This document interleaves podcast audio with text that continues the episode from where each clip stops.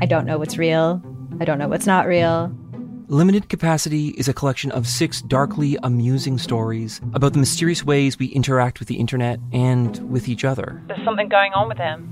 It's like an act. I don't trust him. What? You're staring at me like I should say something, but I, I don't really know what to do here. That's the whole name of the game. Don't talk about how the town isn't real. You understand? Limited Capacity, available now on CBC Listen or wherever you get your podcasts. This is a CBC podcast. This is Play Me, Canada's national digital theatre. Each week, we take some of the hottest plays and transform them into contemporary audio dramas. I'm Laura Mullen. And I'm Chris Tolley. Welcome back to Play Me. Today's episode features an in depth interview with playwright Kat Sandler. If you haven't already listened to Bang Bang, you can do so by visiting playmepodcast.com, or even better, you can subscribe to Play Me in iTunes. And while you have iTunes open, it would mean a lot to us if you could rate Play Me. Audio drama is experiencing a tremendous renaissance, and your reviews are the best way to help get word out about Play Me and build audiences for radio dramas. Kat Sandler is one of the most prolific and acclaimed playwrights our country has ever produced. Earlier this week, Laura Mullen had an opportunity to talk to Kat. Their conversation covered many topics ranging from Bang Bang's inspiration to Kat's writing process to some of the difficult challenges faced when writing about race and cultural appropriation. Here is Laura Mullen's interview with playwright Kat Sandler. We're going to talk about Bang Bang, obviously. Um, but when you had Bang Bang on um, at uh, the Factory Theater, there was some overlap when you had also Mustard playing. yeah. So I know you write a lot of plays. I, I do. you do. uh, so I guess my my first question is, how did you become a playwright? What was the start for you? Um, I have always loved writing stories, and I uh, there was a there was a short story contest at my elementary school that actually uh, Colleen Murphy, who is a who is a very well known Canadian playwright, she was the judge of. And I think I, the first like thing I wrote, I didn't really write. My mom like ghost wrote it for me, like before we had these fancy computers. Uh, and I just got kind of hooked. I used to write little plays and organize my cousins into into shows at the cottage and also direct, obviously. And um, then my mother had been a, a TV writer for a long time in in the eighties and uh, I just kind of got swept up in it. I love the idea of of being able to realize an idea that you that came from your imagination. It's amazing how many people we interview for this podcast who did get a start in something like elementary school, yeah. high school, a teacher showing an interest, and I think it's really important for people to remember how important the arts oh, are, yeah. these opportunities are in school. And it helps so much. My parents are so supportive. I mean, God, I know they'd love it if I was a doctor or a lawyer, but they come to every opening night and they have for my, my whole life. And I went to a, to like a math and science high school primarily that barely had a drama program. And as my final year project, I wanted to write, direct, star in and produce a musical. And, uh, and of course we did. We rented out the, um, the, do you remember the poor Alex? And it was like this grubby old theater and it reeked of weed and we didn't really know what it was and we just gave them all of our savings to run it for three days. Like there's no way that theater should have cost $2000 for three days. No way. And that was my first kind of brush with with self-producing and writing and directing And you say your mom was um, a TV writer, yeah. so runs in the family. You obviously have yeah. encouragement. And then my father has always been uh, like just the, the most epic storyteller. Like I he I, I need to sit him down and actually I should talk to you guys about this. Just record all of his stories. He grew up in a Jewish deli at Baldwin and McCaul, um, and his his parents were Ukrainian immigrants. And it just it like hearing him talk about that Toronto is is just the most magical. Like the names, the names are like Archie Nishimura, and like you can't make these names up. They're so beautiful and weird. And I did like so he would always tell us daddy daddy stories. I sense a play in there. I know there's. I, I, feel like it's a Mordecai Richler story. and what was your first entree to a professional field? I guess after school, I I auditioned for Theatre Gargantua. So I, I my first professional show was as an actor. Um, and I had no business doing physical theater whatsoever. I just happened, I was so bored. So I just went to the gym every day and then I like fooled them into thinking I could do it and then ended up working with them for four years. But that was my, my first kind of professional gig. Um, and then sometime after school, my, my friend Tom McGee and I, we were just getting really sick of being told that, that theater was dying because of our generation. And we were like, well, why on earth would we go see plays that like they're not for us? Everything feels really beige. Um, and uh, so we started a company that was kind of aimed at creating what we called theater for the HBO generation, but now we, we would call it the Netflix generation.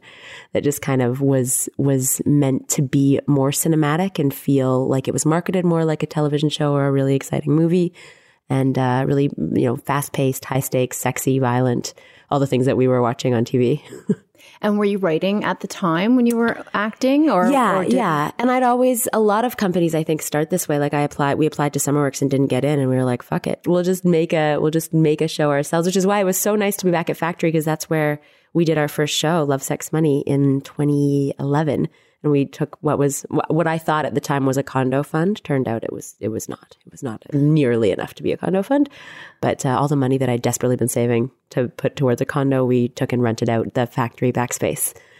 Um, and we did that. We just d- pretended that we were professionals, and somehow we managed to sell that show out because our very intelligent producer um, hooked us up as a Groupon for Valentine's Day. So we were oversold. Like no one, no one really could see it from Toronto because there were so many Scarburians and Burlingtonians coming in as a Valentine's Day deal. We made no money, of course, but we didn't lose money, which is huge. That's, I mean, that's Yeah. the dream, right? It's the dream. Don't lose money. So then you've had the experience of being an actor, a playwright, a director, and a producer. Yes. You've, you've done it all. Yes, in theory. and, and then how does that influence your writing, do you think? All those Lots. hats. And I think it changes too um, when I know that I'm going to direct something. Then I kind of try to help myself out as a director later. So I'm like, well, if you know nothing's nothing's really physical or active has happened in a little while, maybe yeah, maybe director Kat might want some fancy blocking in here. So something should happen at this point, which is why there's always like my plays are actually quite formulaic. Like you know, there's usually a fight in the third act and some kind of big climax where everyone's talking all over each other and um like a like a really awkward funny situation to start. But that um i think producerially you think about like what what is what's the empty slot right now in terms of subject matter or in terms of um what people kind of want to see? So so many people have been like where's your me too play? Like right now you're like i think there i think there will be enough. I think there will be lots of me too plays and movies and and all that And with your producer hat, do you? do- I know now you've been doing shows with Factory and, and Tarragon, and don't, don't have to take on that role necessarily. But oh it's awesome yeah, that's. I mean, it is a lot to take on Yeah. all those things. But do you think, from a producer's perspective, in terms of like, I better not make my cast with twelve people, or Yeah, I'm well, not you know- set it in a Totally. And, and Ocean. people think that Bang, I mean, Bang Bang was a big show for Factory. Five is, five is big now. Yeah. Like, five is an expensive show. You look at something like Jerusalem and that's 14. That's a huge show. Um, but then you have places like Stratford and, and Shaw looking for large cast plays. And we just like, it's so hard to write that knowing, you know, how will this, how will this happen unless it's independent? And then, you know, and I've done a lot of fringe shows where we did it as profit share. Um, but that's, you know, I, like with the exception of Soulpepper and Mirvish and, and sometimes places like Tarragon and Factory, like you just can't, I wouldn't think to write a 14 person play. But I got to do it at, uh, at Queen's last year at, at 16 and that was nuts. That was terrifying. What was that play? That was called the End of the World Club. It was about a, a simulation, like a like a um, Elon Musk type alumni of this fictional university uh, runs a, an end of the world simulation with a bunch of applicants, and it's the world has ended due to an apocalypse, and how do you rebuild society starting from the ground up? And of course, it, it becomes Lord of the Flies in the room. But that was my my goal was to try to write a play where with 16 people where everyone had shit to do. there were no like furniture movers or spear carriers, and I think I think it worked. Everyone got a monologue at least. Having a large cast is it hard for you to keep track of as a playwright and obviously as a director? Yeah, it becomes a little bit more about planning, which I really I really hate. I'm really bad at outlining. I'm having to get much better at it. Um, just because there's more projects now and I have to keep them straight and know where they're going to go. But having 16 characters, normally normally I would just sit down and write until I knew what the play was about and figure it out that way and then try to get that garbage draft in front of a room full of people that that I can talk to about it, and that's how usually how I really figure out what it is. But with 16 people, you kind of have to know a little bit more where it's going. but we ran a, a, for for that play, we ran an like a fake simulation to see what would what would happen. So we took a lot of data from that. But 16 is is a lot to write for when they're all meant to be three dimensional, fleshed out characters with wants and needs and loves and backstories and and probably we didn't need to include all of that. so I mean that brings me to a little bit about your process. Mm-hmm. Um, how so when you go to, to write a play because I know you you must write them quickly, not I quickly. initially quickly obviously spend yeah. a lot of time on them but you are able to write a lot i think that's yeah. one of the things that you're sort of known for so i wonder what, what is that process for you it, it's it's changed a lot because it used to be like on the producerial side, someone would say, okay, we have this space. You can have this space in three weeks. Do you have a play that can go up? And we'd be like, fuck it. Yeah, yeah. We'll just, we'll figure something out. We'll dust an idea off or, uh, like with the storefront for something like liver, we were like, well, what have we not done to the storefront? So we haven't painted it white. Why would it be painted white? What's white? A hospital. That's medical. What's interesting? Okay, a body on a, a body on a gurney. Why are they on a gurney? Um, what like that's an interesting image for an audience to walk into. Uh, and that became he's on a gurney because he's dead and they'd taken his liver, but he's still alive. And how can a man live without a liver? And that's what, that's how liver kind of was born. So things, it can be anything. It can be an, like a, like an image, like a directorial, like, um, stage image that you'd like to create and start from there or like help yourself. I think there was a, there was a story about a, a woman in China who caught a baby falling from the sky and that ended up just being in a monologue and help yourself. But like those kind of things. I think I think as writers we're always like collecting little tidbits of the world and then holding onto them like like squirrels saving nuts for the winter. Oh God, that's disgusting. You can use it, but I feel bad that I said it. I think that's really interesting because I th- I think um, a lot of people have to feel really connected sometimes to what they're writing about. Yeah, that a piece of them has to be. I'm not not speaking of everybody, obviously, but I, I guess I'm speaking for myself that mm-hmm. like a piece of, of myself has to be in something if I'm writing it. So to be able to just say, the room is white. It's a hospital. Uh-huh. I'll go from there. How do you um, how do you find the heart of the story when you write like that? I don't know. I think you find the piece of yourself because every play is you, right? Like every uh, there, your tone and your voice is is what you what you're writing. So that liver expanded to to contain this, you know, this relationship that he had with his ex-wife and a younger woman. And then, you know, my, my thoughts and understanding about like women and aging and, and that kind of stuff was all able to get in there. And it's just like what your play is about is really just the starting point. I find those little moments in the play are the things that I, that you remember or that you really take home as an audience member. Um, but I think like, like mustard was really a, more about like the feeling of my childhood, not my childhood. Like I'm not an alcoholic teenager. I wasn't, but like the, I did have an imaginary friend that was really wrapped up in, in stories that my parents told. So that I, I think, I think that we, we find, we find the heart in, I find the heart as the play, as the play develops. And so once you have that idea, do mm-hmm. you map it out? Do you just throw it down uh, all at once, or what? How do you approach it? It depends it? on where, like, like this the show that I'm doing at the Citadel. The, these two shows, like we have an outline for that because that's what we pitched to the Citadel. So now I have to write to that outline. Uh, whereas a lot of the early shows, I just sit down and write until it was like in the summer. I just started writing a play about a, a woman whose husband turns out to be a piece of AI, and she didn't she didn't know her parents purchased him for her. Um, and that that I wrote in almost like it's it's I probably wrote about 70 pages in a week. Wow. But it's, but page number, like pages are not like, like you can write a garbage monologue that, co- that is, that costs, that is, that is 10 pages if, if you, if it's just flowing.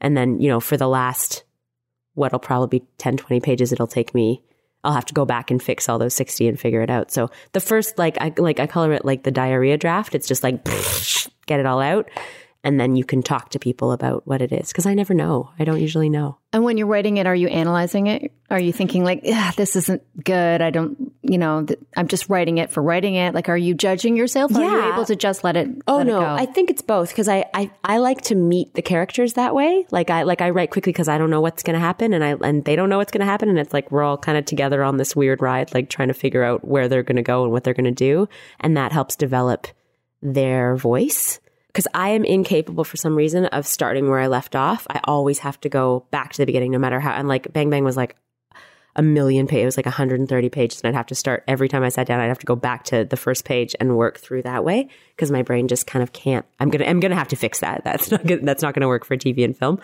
But um, I think that that first rush is is discovering the characters as they kind of are born. So that's fun. That's fun for me. Like I'm surprised by things they do and and we're all surprised about how we get to the end.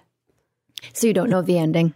No. When you, when you write, you you discover it as you write. The last time I knew the ending, everyone afterwards were like, "We saw that ending coming." it was like, "I know, I did too. It was easier." but I think like that's those are some of my favorite my favorite plays and movies and like with a really solid twist and a bit like Usual Suspects, like any of those things. I love I love like going but working those backwards. So I hope that I'll be I hope I can get better at that. I think it's I think it's nicer to know the ending. I just don't usually. Yeah, I was interested to hear Nicolas Billon talk about his process. And Yeah. he was like, I. He was very um, strict, strict in a way. He was like, I don't respond to emails in the daytime. You know, I work from this time to this time, and I map it all out, and I know exactly what's going to happen. And I thought, wow, I myself amazing. could not do something like that. So, so you would say it's maybe a totally opposite. It's totally opposite. And and also I don't work like I am very easily distracted and I distract myself and I procrastinate and and I hence why I've taken a full month to do basically nothing, just uh, shove food and alcohol into my body. but like, I I think first like as we get close as I get closer to a deadline, then I start cracking down and then I'll work all day and into the night and drive myself totally nuts. Like working on Bang Bang, we had there. I was in the green room at Factory a few weeks before we started rehearsal, and it was just covered in cue cards, like different color. It looked like a like a serial killer's den. Like every available surface was colored in multicolored cue cards. That, that didn't make sense. One of them would just say head. One of them would just be like money question mark black maybe. So these were notes for yourself to sort of. and then they got organized into into some kind of an outline because that like that play had been finished and then really wasn't working so i had to re-break it the way you would kind of re-break a story for television And so, um, Bang Bang was a factory commission. Can you Yeah. talk a little bit about how that came to? yeah fruition? bang bang actually started at the um, stratford writers retreat in oh god i think 2015 and i wrote about 20 30 pages there and then i, I brought back i brought that to some people the people at factory and they matt mcgeechee and nina both read it and they said they wanted to commission it so How much did you have written at that time? 30 pages. yeah, just 30 pages. I know it's crazy. And and I was like, "Are you sure you want this? Like there's not not a lot there, but they they like the concept enough." And that's that's that's such an amazing gift to be trusted by by people that that you'll be able to make good on an idea that is good because I I have a lot of ideas that are garbage. so to be able to know that that one might work is is like a very a very cool thing. And uh and then we did a few workshops uh, this year we did, and then we did, so we did six since August and with, with a lot of the members that, uh, the people that ended up in the cast. And that's amazing to get to hear it in their voices. The same people all the way through. Uh, not completely. Like Karen Robertson and Richard Zeppieri were there from, from day one and Khadija. Because I like to write to an actor that, w- and they got to have so much agency over their roles as well. Like we would, and then when we finally got into rehearsal, we spent a full week um, of the three we had to rehearse, which I've never done before, a full week sitting down, just editing the script like it was like a writer's room. Like we went through line by line. How does this feel? What is it? What is it like to say? Is there a better version of this? Do we have an experience that could inform this moment? So it got much, much tighter and much, much funnier. And D- does it was it hard ever to have that many voices? it is, but I'm I'm pretty used to it. Like that's uh, in in India, we would do the same thing and just not have a whole week. And that, that losing a whole week where you're not doing any blocking, that's also really scary. Um, because it was the longest show I think I've had ever in my life. Like two hours is the longest play. Normally, I I try to get him in under ninety, but it just it felt like it was just a bit too big to smush into one act the way that we wanted to tackle it.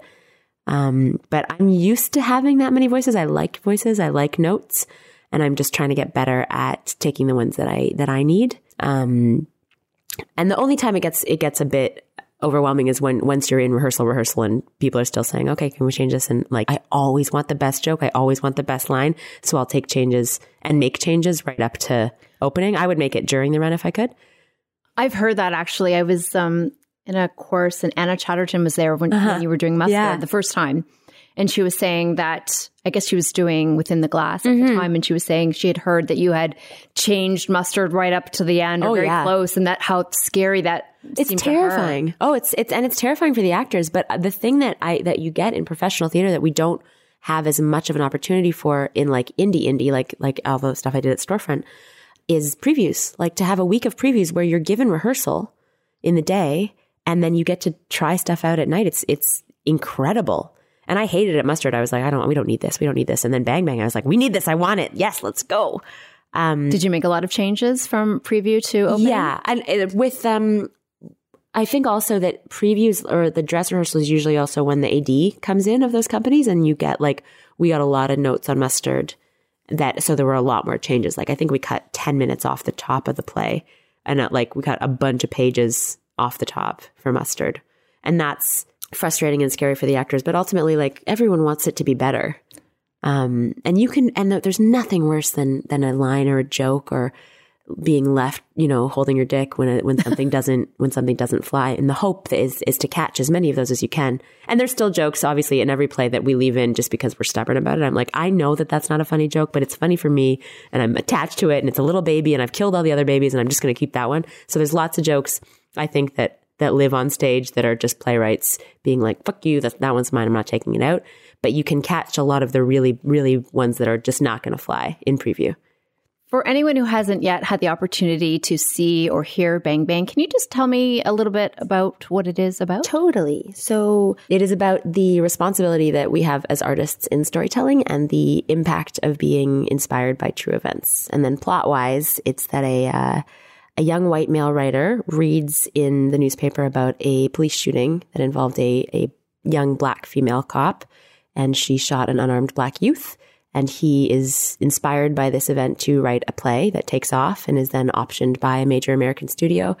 Uh, and the star of that film then wants to come and meet the person that he thinks the play and the movie uh, are based on. So it's a, just a big old mess. And in the play, you talk a lot about um, a jumping off point. Yeah. So I'm just wondering what your jumping off point was for this play. Um, it kind of it was a lot of things like the the debate uh, in the last over the last few years around excessive force and racism and shooting deaths caused by police. Um, all the way back in in 2013, the the death of a of a young uh, man here in Toronto that I kind of just kept thinking about, and then was a little bit more attuned as the conversation grew over the next over the, the next few years, and then just kind of thinking about when we read stories about those things in the newspaper, like those those are a, a form of writing, not fiction. It's but it's you know those that kind of writing affects people. So if you if you know someone involved in something like that and you read an article, how are they represented and and how different kinds of writing impacts real people. Absolutely. And also I'm fascinated by Hollywood and, and all the things that kind of the whitewashing of Hollywood and and the way that stories are taken and twisted and changed to make something more entertaining. I think what's so amazing about it is there are so many ideas in it. It's a yeah. it's a play that you can leave and have a lot of conversations mm-hmm. about and think about. Yeah, um, and that's the hope with any with any play. I think that that people will leave and, and talk more about it because you spend so much time listening when you're sitting and watching it. The character of Tim, who is yeah. the playwright, um, who I guess as a playwright, you you maybe would be able to connect with on yeah, some level. Absolutely. I kind of obviously he's the um, not the anti-hero. Uh, yeah, I mean, anti-hero is is not the worst phrase for it. I think. I mean, he's a bit of an object guy. lesson as well. Like he does everything wrong. But part of what we were playing with with Bang Bang is what happens when you take the arguments that are like the arguments that truly, you know, white male cops do often make and put them in the mouth of a of a young black female cop. And if you put a lot of the arguments that uh, traditionally like a like a black rights activist would say and put them in the mouth of this shitty white asshole how do we how do does our perception of of those arguments change if they're if it's not who we expect to be saying them? Yeah. I mean um, i felt like i really liked tim. Also yeah. the um, actor jeff lillico. He's so funny. He's i mean great. everybody was so funny. Yeah. but i found myself like um uh, feeling bad for him, which yeah. is like crazy because Because he's, such a ponce. well, he's so clueless. yeah. Um, uh, what was it like to write his character as a playwright yourself? I mean, a lot of it, a lot of the things he he does are things that I've done, you know, and it was a little bit of self punishing, I think, too, to to like examine my creative process and and things that I did well, trying to mean well, and that's the thing. Tim Tim means well the whole time. His his intentions are good. He just goes about it completely completely the wrong way. And we all know someone like Tim. I've said things that Tim has said in in public before, and then thought, gone away, and been like, oh God. I can't imagine how that sounded. And it's so it I think what's nice for people with Tim is that he can say all the horrible things and then we can see them and judge them and, and wonder if if we've said them. and then what about writing um, Karen's character? Mhm. I mean, with a lot of the a lot of the characters, we had a ton again a ton of input from from the actors. I mean, obviously, I'm not a you know late 40s black woman, and so her experience is very different. And what was so wonderful is that in the room we had this vast array of ages and backgrounds and um, just experience. So so much of what we what we talked about was how to how to listen to each other and how to input those those things into the script and into the play so that hopefully you there were five very different perspectives that you could side with and fall out of love with and and move through. And I, the the greatest compliment that anyone gave me after that play was that I couldn't I couldn't pick a side. Yeah, some people couldn't. Some people really could. well, that's what you want, yeah, right? yeah. Um, and I just wonder, as a white playwright, Mm-hmm. delving into that subject, did you have any pushback or any how like how was that? I, I think the the the thing that at least in my mind made it better that I was writing it was was surrounding myself with people I could ask questions of um and and really trying to do as much research as I could and but I, I ultimately I, I think anyone can write about anything. I, I do believe that. I just think that there are right ways and not right ways. I think there are better better ways to try to try to tackle subjects like this. So, what was it like to work with Donna Michelle as a dramaturg? Uh, totally incredible. Um, she is so honest and blunt, and uh, I think that we clicked also on a on a comedy level. Like she, she one of the, my favorite jokes in the whole play. Uh, like I wrote the setup, but she wrote the punchline, and it's the it's the Aristocats uh, punchline. It's just it's just one of the most perfect jokes, uh, and it's she's amazing. I can't I can't say enough nice things about about Donna. Was she involved from the very beginning? She was involved pretty pretty early on, like quite heavily in the the reworks of the draft since August, um, and then we'd had a few discussions before. But we actually met before the the project began. We had a couple beers, and because Matt, who at Factory, just kind of thought we should meet and talk. And uh, I she'd say that she liked me right away, but I feel like she didn't. but I think that we uh, we we got there, and now I would I'd love to work with her again. And what was your process like? Would you send her a draft? Yeah, I'd send her drafts and we'd meet and she'd give me a bunch of notes. But again, tho- those notes, uh, like both of us, I think work better once we've heard it. It's very important for me to hear things read out loud, especially the older I get, the more I tend to want to overlap dialogue. And that's really impossible to read on your own in a coffee shop surrounded by human beings that think you're a total crazy person. And I think us both working on a script that we'd just heard read by actors was very, was very helpful. Do you record your workshops? I, I that I don't know if you're allowed to do that. don't think you technically can. I also don't think I'd want to listen to two hours of it. Like it's it's what hits you kind of in the moment. It's very it's really instinctual. I feel like that's what the like note taking process is. Like whatever you think is the most important thing to write, whatever your brain thinks is the most important thing to write down at the time. That's what It's it's what that's what you write down. on. Yeah. Your plays are so funny. um, I'm wondering how important that is to you to have humor in your work. Very. And also I like a lot I, I think so like I I really believe that that comedy comes from tragedy and vice versa and and that's why it made so much sense to for me to explore this subject matter with through through comedy and we didn't think it was it would be as funny as people then later said it was like we thought it was probably a drama with some funny bits and and then people really were were guffawing um and that's why like I, I don't know that when I say that anyone has anyone can write about anything I I do think that's true but I also don't think I don't know if what we did was totally right or I like I, I don't think we came up with any answers. I think we just kind of got to explore an idea over the course of two hours. I think what I feel I liked about it so much is be, is that it does explore a very, you know, current subject Mm-hmm. of what what can we as artists write about, Yeah. use in our work. But it it could have very easily fallen into a lesson. Like it could have very easily not as been as entertaining. You know, and that's always a struggle I think people Totally, and I and I think part of it, like a good a good sad joke in Punch Up, uh, another play I call them sads um, rather than jokes. But a, a good sad is one that makes you laugh and then wonder why you laughed, and kind of look inwards and be like, "Is it okay that I laughed? Why did I laugh there?" Um, and and that's kind of my favorite kind of kind of humor.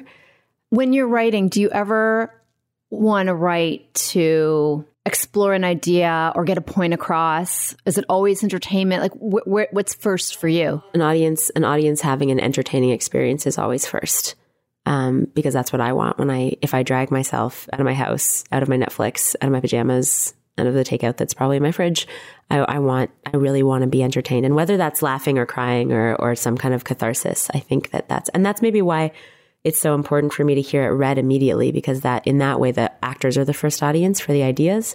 And then anyone that you invite to the reading are the first audience for that act for those actors and that's really how we I think function in, in theater. And part two of, of the the way this play is set up and what I'll probably have to write into the text um, for when it's published is that it it's it feels a lot more sitcom-y than I meant it to, and it almost started to feel like a laugh track, which I, I thought was really cool. Like our set was was really beautiful. It was designed by Nick Blais, and it it was meant to evoke a sitcom set. So like lower walls and visible lights, and then just the way that we consume stories and you look at the way you laugh at it at a sitcom and can we you know laugh at at jokes in this setting uh, in a play about something like this uh, I wonder, as someone who's so successful with comedy, do you ever have to question your joke? Like, oh, it's so funny, but it doesn't. yes oh man of course like i still remember like the very first play that play love sex money we had a holocaust joke in there and i was like i will never write anything more offensive than this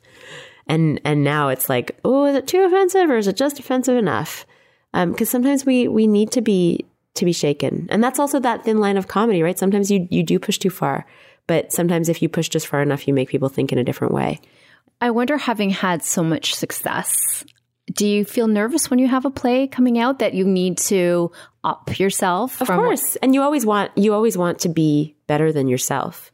You always want to to top the last thing. Um, and it's interesting now that like some plays that I'm working on are plays that were started years ago.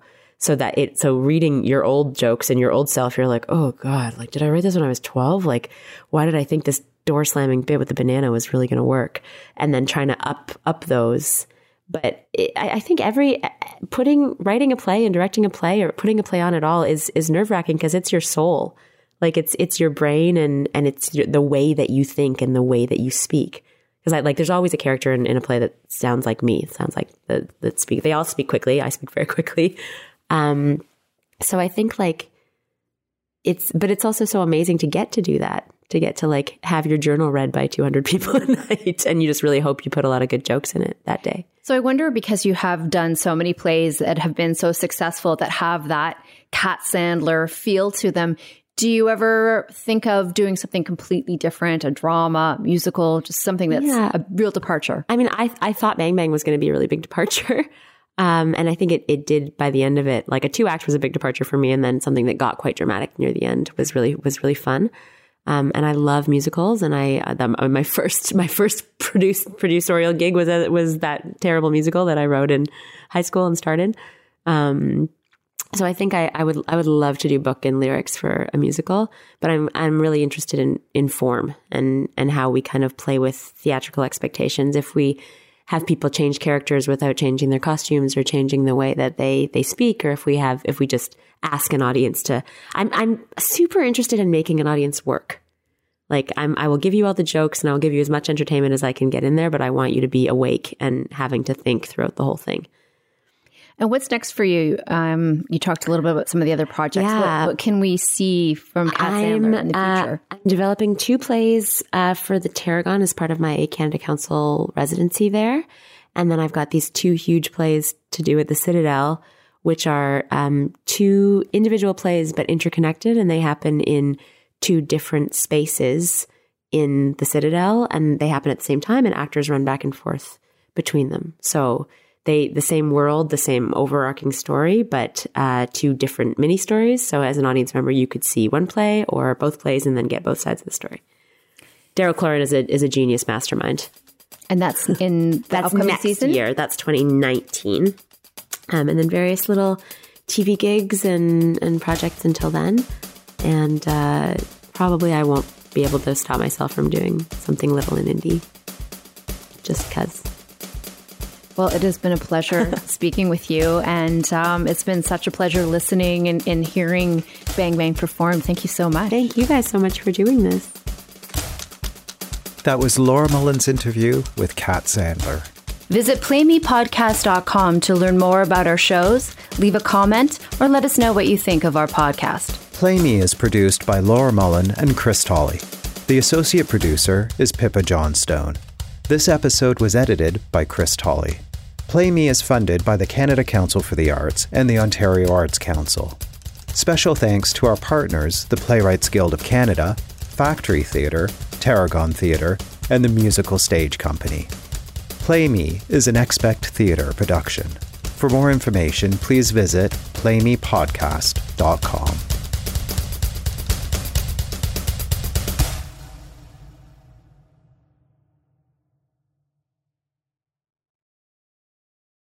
For more CBC podcasts, go to cbc.ca slash podcasts.